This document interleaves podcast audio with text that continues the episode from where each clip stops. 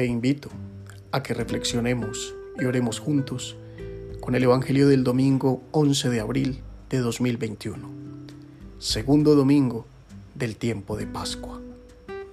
En el nombre del Padre, y del Hijo, y del Espíritu Santo. Amén. Del Santo Evangelio según San Juan. Al anochecer de aquel día, el primero de la semana, estaban los discípulos en una casa, con las puertas cerradas por miedo a los judíos. Y en esto entró Jesús, se puso en medio y les dijo, paz a vosotros. Y diciendo esto, les enseñó las manos y el costado. Y los discípulos se llenaron de alegría al ver al Señor. Jesús repitió, paz a vosotros. Como el Padre me ha enviado, así también os envío yo.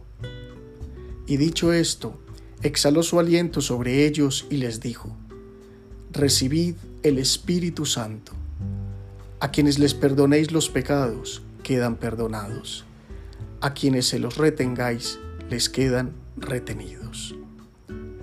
Tomás, uno de los doce, llamado el mellizo, no estaba con ellos cuando vino Jesús.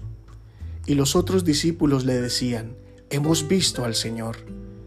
Pero él les contestó, Si no veo en sus manos la señal de los clavos, si no meto el dedo en el agujero de los clavos y no meto la mano en su costado, no lo creo. A los ocho días estaban otra vez dentro los discípulos y Tomás con ellos. Llegó Jesús, estando cerradas las puertas, se puso en medio y dijo, paz a vosotros. Luego dijo a Tomás, trae tu dedo, aquí tienes mis manos, trae tu mano y métela en mi costado, y no seas incrédulo, sino creyente. Contestó Tomás, Señor mío y Dios mío. Jesús le dijo, porque me has visto, has creído. Dichosos los que crean sin haber visto. Muchos otros signos que no están escritos en este libro hizo Jesús a la vista de los discípulos. Estos se han escrito para que creáis que Jesús es el Mesías, el Hijo de Dios, y para que, creyendo, tengáis vida en su nombre. Palabra del Señor, gloria a ti, Señor Jesús. El Evangelio de este segundo domingo de Pascua es elocuente en los signos del resucitado, los cuales calan hondamente en nuestra experiencia cristiana. Todos los pasajes de estos días pascuales nos van mostrando a un Jesús que se pone en medio de los discípulos. Y el texto siempre es claro en decir que lo hace sin necesidad de entrar por la puerta, haciendo referencia a un cuerpo glorificado, que sobrepasa los espacios creados por el hombre y nos invita a la trascendencia, a vivir en unión perfecta con Él sin que los obstáculos del mundo lo puedan impedir. Uno de los grandes signos que mostraban a Jesús resucitado era la experiencia de la primera comunidad que, viviendo el mandato de nuevo del amor, poniéndose cada uno al servicio de los otros y reconociéndole en el pan y en el vino, vivían la fraternidad de una manera hasta entonces desconocida. Así era como mostraban al Jesús que se ponía en medio de ellos y la paz que les comunicaba era la que ellos manifestaban a los otros. Vivir así era tener el espíritu del resucitado. Por eso cuando Jesús se ponía en medio y ellos lo acogían con alegría, les donaba el Espíritu Santo con el cual podían amar y vivir como Él vivió y amó. La comunidad unida en el amor dio testimonio de la resurrección. Pero siempre quedará algún hermano al que le dará más dificultad que al resto creer por los signos. Ese es Tomás. ¿Y cuántos de nosotros con él? Este discípulo no cree porque otros le digan, sino que siempre quiere comprobarlo por sí mismo. Que sus manos toquen, que sus ojos vean. En principio no descubrió al resucitado en la comunidad, producto tal vez de sus propias inseguridades.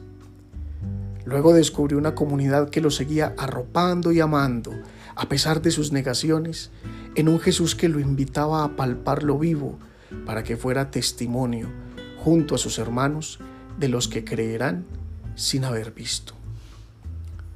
Nosotros, tú y yo, discípulos de hoy, que le hemos creído a Jesús sin haberlo visto en su forma física, que lo hemos visto resucitado en el testimonio de la comunidad eclesial de tantos hermanos que han dado su vida en amor por siglos.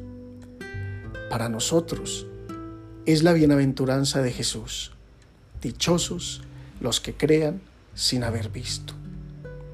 No nos detengamos buscando milagros, porque el milagro verdadero es su amor vivo en nuestros corazones.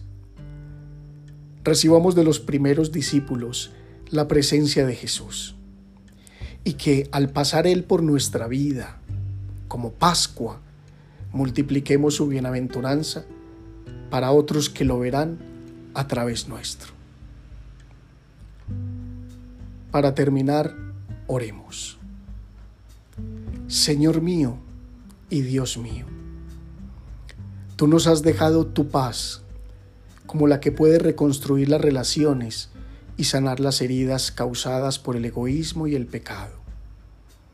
En este hermoso tiempo de la Pascua, regálanos tu paz, no como la que da el mundo, sino como la única que habita en los corazones que se sienten salvados y resucitados por ti. Que la verdadera paz, nacida de la fraternidad, de la donación generosa y de la solidaridad con los que sufren, se extienda sobre nuestro país y sobre todos los pueblos de la tierra.